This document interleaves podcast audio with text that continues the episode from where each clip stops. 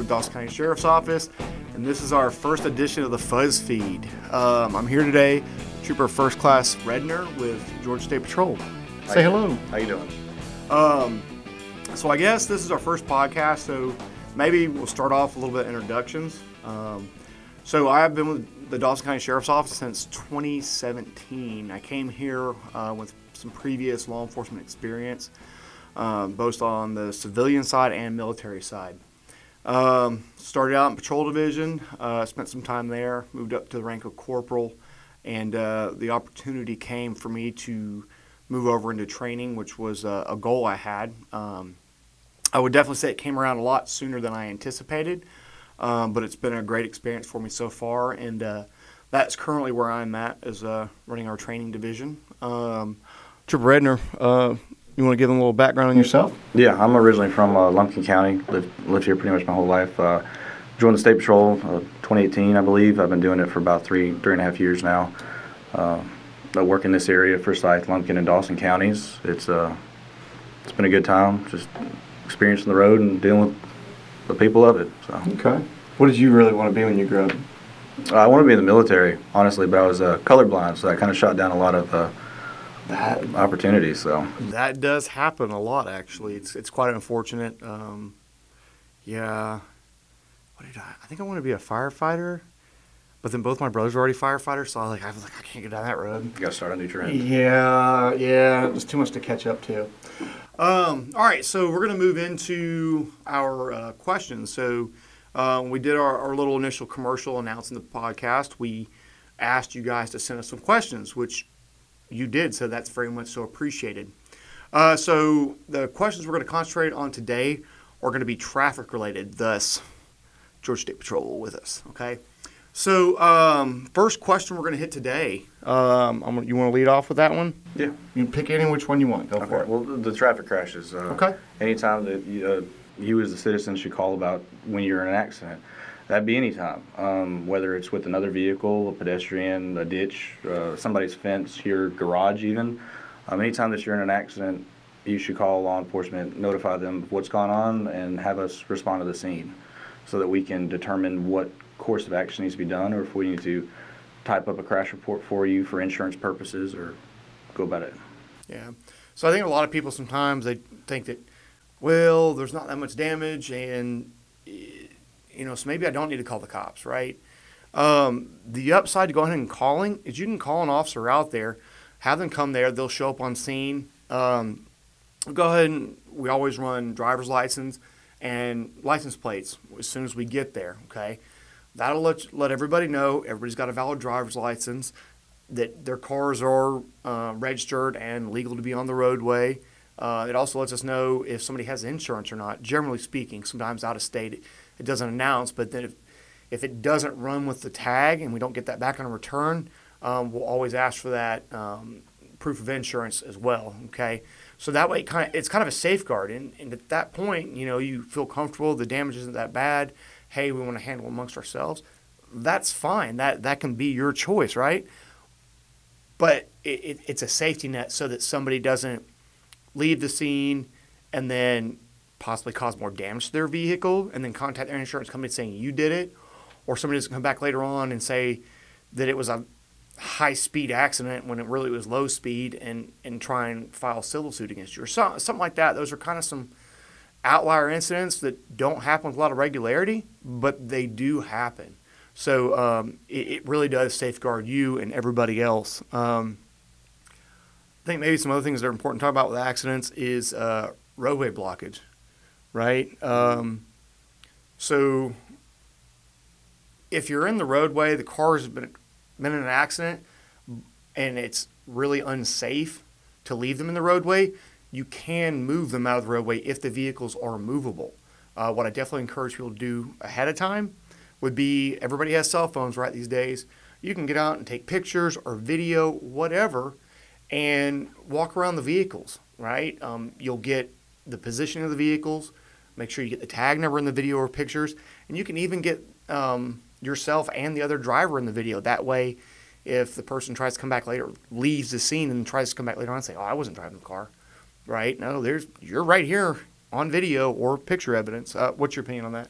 I agree. I mean, anytime that, that it's safe for you to move your vehicle off the roadway and open the roadway back open so that no secondary and third crashes happen behind is, is always a, a smart option. And as you said, with uh, recording, taking pictures of video, it helps us try and figure out how the crash happened, where the vehicles were, so that if we, when we do the report, we can document it, create the uh, diagram appropriately, and uh, we've got a picture evidence or video evidence that we can refer back to. So that way, if somebody, if the non at fault is saying something and the at fault is saying something, we can kind of piece the puzzle back together. That way, we can figure out what really happened and issue accordingly. Right, right, and inevitably we get there. If cars have been moved, you know, there's always two sides to every story, right? And everybody has their own perception. Sometimes it's not that the person's really that one party's lying or not lying.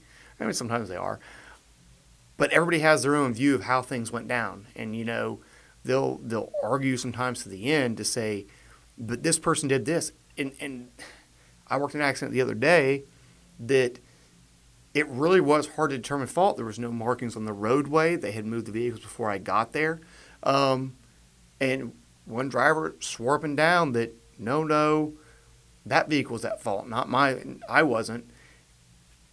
I couldn't really tell. I know I did have a unbiased third party witness, and based off the information he provided, I kind of put that person who was really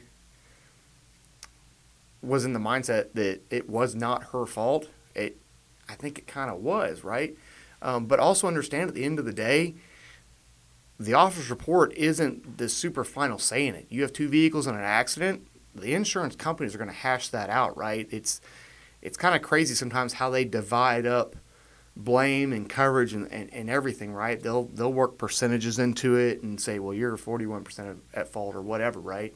Um, so, um, but yeah, sorry, circling back, Jen Psaki, right? Shout out. Um, but no, on that, we were talking about witnesses, um, if you witness a crash, it's it's it's a good thing for you to stay by and to advise the officer on scene as to what you saw happen because a lot of times you do have those he said she said wrecks and you can't really determine because the roadway evidence or the vehicle evidence the damage is done it's it's kind of indeterminate based on that as to what actually happened and that third party unbiased testimony can help determine a lot of the, the at fault who was at fault in that wreck um, even if you think like the bystander effect, where you see a wreck, I'm not going to call because there's 30 other people who saw it and are going to call. You should call and you should also stay and hang out if you truly witnessed the wreck, not just heard it or saw the aftermath of it. If you saw the wreck happen and what actually did occur, you should stay, hang out, wait for us to arrive on scene, and give your testimony so that it can be documented. Because there's a lot of occasions like that where he said, she said wrecks happen, and it's it's truly difficult to prove who is actually at fault whenever there's so much mm-hmm. unknown variables. Yeah, and and generally speaking, like I know that when I used to work wrecks, right, because I don't do it a lot anymore. Um, I would generally try and get the witnesses out of there as quickly as possible. You know, get let me get your statement, let me get your name, your contact information, and I we try I try and get you out of here as quick as possible. And you know, in the you know, if I got any more questions come up, I can give you a call. You know, things like that. So. Exactly right. Yeah, it, it, making sure everybody's safe and, and not in harm's way anymore. Mm-hmm um, yeah, my goal is to try and get the witnesses out there, out of there as fast as possible because they've got other things they've got going on. Everybody has a life. Um, but if you stay, we get the information, get your statement real quick, and like you said, if you have any further follow-up questions, you know, give you a call and we can talk to you then. So, so kind of in summation, I think we're of the same opinion, right? If you're involved in an accident, no matter how minor, call law enforcement. Okay. Again, we'll come out there, make contact with everybody, make sure nobody's injured get everybody's information, and then at the end of it, if you decide that you want to report, great. If you decide that you don't want to report, you want to handle it, or hey, not not enough damage to even worry about, that's fine. But call because it's going to safeguard you. Um, it, it safeguards everybody in the situation. Okay. Exactly right. Yeah. Anytime, just give a phone call. Um, so moving on to the next question. So hit and run accidents. So take it away. They happen all the time, uh, especially at the outlet malls, Walmart, Home Depot, Hobby Lobby. Um, people try and pull into a parking spot, bump into somebody, get out, look. They don't see any damage, um, and leave, or they'll they won't leave. They'll park in another spot, trying to avoid. Oh, I just hit this person. I'm going to try and just sweep it under the rug. Mm-hmm. Um, but i i in a simple parking lot wreck where you do hit somebody, it, the right thing to do is to call and own up to it. Um, it's to let law enforcement know that hey, I hit somebody. That way, that person's not left in the lurch. Hey, somebody just hit my car. You know, it's unfortunate. I got to pay for it myself or have my insurance do it. Um, it. It's not the end of the world if you just if you bump into a car in a parking lot. I mean, if you sideswipe a car on 400 and you try taking off, that is a bit more of a, a bigger deal. That, that's that's no good. Um, and people do everything for the craziest reasons, but Small wrecks, though, or big wrecks, I mean, there's no reason for you to take off. You should always own up to what you did and do the right thing. I mean, um, I think along those lines. So, from my point of view, um, and th- and this goes into more than just hit and run accidents. It, it definitely covers that as well because oftentimes, you know, if you're if you're just the single occupant of that vehicle, chances are you're the driver unless you got some fancy car that drives itself these days, uh, which I guess they're out there, right? um, you're going to get in the driver's side. You probably won't even walk the passenger side of the vehicle. So you get you get home and then you get out of the car and then you end up walking around or sometimes not until the next day, and you walk past the passenger side of your car and you're like, oh my gosh, where did this three foot dent come from, right? And you assume it came from that past location. Um, I highly encourage that when you're at shopping malls or grocery stores, that when you get back to your vehicle, do a walk around your vehicle. And um, to me, it serves multiple purposes. Um, you sure nobody hit your vehicle. Um, you're also walking around to make sure nobody's tried to break into your vehicle, um, looking for tooling marks around uh, door handles, things like that. Um, the, it's kind of a safety thing, you know, making sure that nobody has broken your vehicle, nobody's hit your vehicle uh, and nobody's just caused whatever kind of damage to your vehicle. Yeah, because we get called to a lot of those wrecks where somebody was at Walmart or Home Depot or what have you, and their vehicle was hit, but they didn't see it until the next day or several hours later. Um, and so we just have to go off of what they said for the crash report. On such and such date and time, my vehicle, I believe, was struck by something. I don't know what, but it was hit, and I have this damage on my, my passenger side door. Mm-hmm. Um, so yeah, if you when you come out to your car and you see do a walk around, as he just said, and you see damage, that's the best time to call because that way we know that's where the incident occurred, and there's potential camera evidence that we could obtain from whatever shopping complex you're at at the time. Uh, so shout out to Evan Gibson from Travelers Insurance. Um, he provided one of the questions reference to car accidents. So I'm going to fire one back at you to make sure you actually watch this podcast. Okay. So I want to know because as an officer, sometimes we get people who come to us. Um, they've had an accident, they've left the scene, or you know, hit a deer on the way home at night, and then wait till the following day to report it. So for us, once you've left the scene, there's no way for us to corroborate it. There's no way for us to verify, right? So generally speaking, from our end, you're more than likely to get what's called a SR13, a self-report of an accident um, form. So we, I've had people come back and tell me that their insurance company won't accept that, that uh, they need a, a, full report. So uh, if you would, reach back out to us, let us know. Does do insurance companies actually accept those or no? Because that, that is one way that we handle accidents when people have left the scene and report it you know, the following day or whatever. So uh, the next one we got is distracted driving, the hands-free law. So I'm to let Redner take this one and then I, I may chime in as far as um, some of the uh, the secondary part of the question. Go ahead. Okay. So uh, distracted driving is more than just being on your cell phone, texting, a phone call, uh, eating eating a cone of ice cream, having a hamburger, uh, having your dog in your lap. That is a big one. Um, you're distracting yourself from paying attention to the roadway, having both eyes on it, having both hands available to utilize the steering wheel and have a reaction to whatever may come out in front of you. Um, the hands-free law specifically states that you can't support any electronic device with your person while your vehicle's in motion. So having it in your hand, that that's against the law. Resting in your lap, technically by the law stat, statute, is against the law. Um, a lot of people think that because they're stopped at a red light or stopped at a, a stop sign or they're just backed up in traffic, they can, mm-hmm. they can be on their cell phone because they're not moving. Their car's still technically on and in, in gear, so it's still against the law.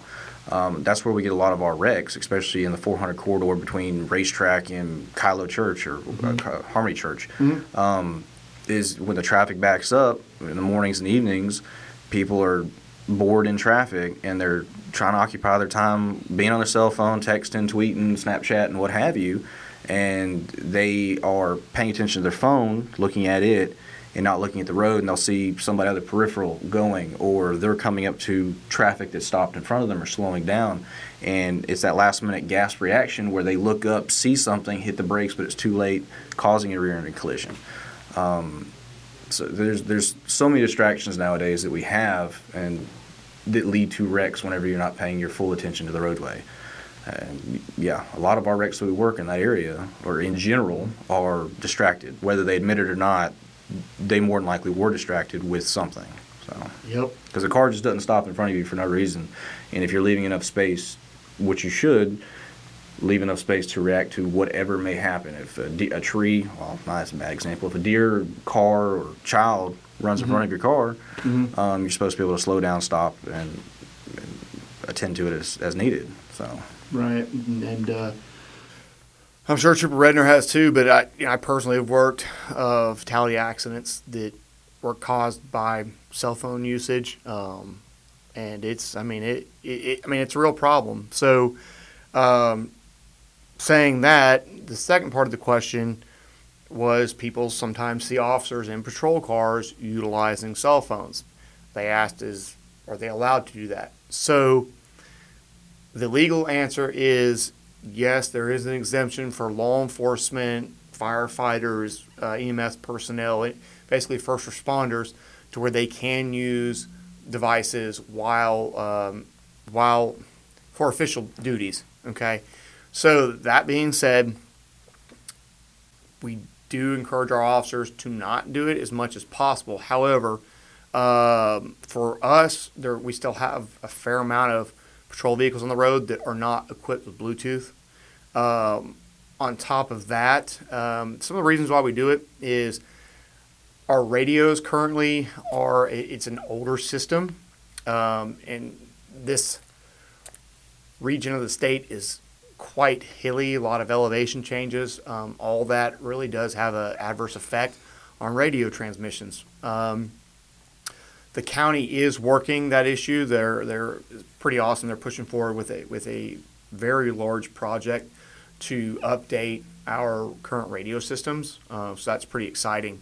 Um, another issue we have is our radio system is not encrypted, and we've had in the past where people are doing bad things and they know we're going to get a call and we're going to respond and they will actually monitor um, our radio traffic with scanners so sometimes we can't put information out across the radio because it'll alert them that we're coming um, and sometimes there's other inf- information that is uh, of a sensitive nature and sometimes that'll get put out um, across uh, or will be distributed via cell phones. Um, so we do get to use we do use those a lot. Um, also, putting if we have a missing person, we put pictures out.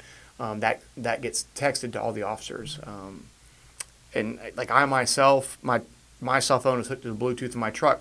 However, I have a county issued phone and I have a personal phone. One's AT&T, one's Verizon. So sometimes I may not have radio service. In addition to not having radio service, I may not have cell phone service on one or the other. So the phone that's hooked to the truck may not be the one that has service. So roundabout all that to say, yes, our officers do use it. Yes, we try to make sure that they do it as little as possible. Um, but it is allowed by the law, and again, we encourage them to only do it for good reasons, right? Because um, there there is a huge distraction while using those devices. So, uh, any input on that? Yeah, for, for me personally, um, I just recently got a new car that has Bluetooth capabilities. So for the longest time, I was in a an older 2014 Charger that didn't have those functions. So I utilize a, a hands-free mount that would stick in the the wind, uh, the air vent. Um, that way I wouldn't have to touch it. And I had an earbud in my ear if needed, and I would use Hey Siri or whatever function needed, call so and so. That way I could stay hands free as much as possible. But there are times and occasions where it's not, that's not the, the option available. Um, and we do potentially have to use our put our hands on our phones and, and talk and communicate. But as you said, I mean, we live in a mountainous area, and you could have reception on one portion of the road, and you walk 20 feet up the road, and your radio goes out, but you still have cell phone service. And communicating with other law enforcement or our 911 communication centers and whatnot, um, if you have something going on, you need to communicate, but you can't get out on your radio, you might need to use your cell phone. Um, I mean, a great example of, of that was I had a chase that uh, started off in 400 in the Forsyth County area, and we were traveling uh, southbound into Fulton County. And we were at the, the point of our radio reception where it wasn't getting out. It was just staticky, there was no communication. So, in order to regain communication so that we could try and notify Alpharetta and Roswell counties or cities uh, of what was going on and what was heading their way so that they could potentially put stop sticks out or help stop this guy, um, I utilized my hands-free device and said, "Hey Siri, call our our Troop B communications." Make sure I doesn't do that right now, but um, because it, it's a good function. That way, I had both hands on the wheel, and I was mm-hmm. I was able to talk to our communications room, advise them what was going on, what road we were passing, and, and that way we could get it stopped. And it worked out great because we were able to exercise a pit maneuver. But Roswell was right there; they knew we were coming, and they were able to assist us in taking the guy. So heck yeah, man. Heck yeah. Um, so I think we've covered pretty much everything. Uh, the questions this week. Um, if we didn't get to your question this week, don't fear. We are working our way through them. Uh, some of them we got to do a little more research on, um, and we are trying to uh, utilize our times with certain like subject matter experts, like Trooper over here. Um, that way, we're getting y'all the best information from the best sources. Okay, um, so Trooper Redner, I, I really appreciate you coming in. Um, we couldn't we couldn't we'd have a hard time managing our call volume here in Dawson County um, without the assistance of GSP. Uh, I think our quarterly stats last uh, for last quarter, it was over 400 traffic accidents in Dawson County alone. Um, and and a big shout out to GSP because they, they really help us out. Um, they're they're awesome. They'll if we have officers tied up on multiple calls and we get additional calls coming out, especially ones that need a backup officer, they, they step up. They they respond. So they, they really are a huge, huge help to us because, again, um, it, it's a lot of call volume to, to handle some days. And, uh, and having GSP to really assist us out is, is, is a big, big help. So we man, we appreciate it. We appreciate y'all. So we really do. So if you guys have any content ideas, questions, please send them to the fuzz feed at dawsoncountysheriff.org. Again, that's the fuzz feed, dawsoncountysheriff.org. Um, us some more content. And uh, if you guys like this, please let us know and uh, we'll keep doing it. All right. So, from both of us, thank you guys. Please drive safely out there and uh, enjoy Halloween.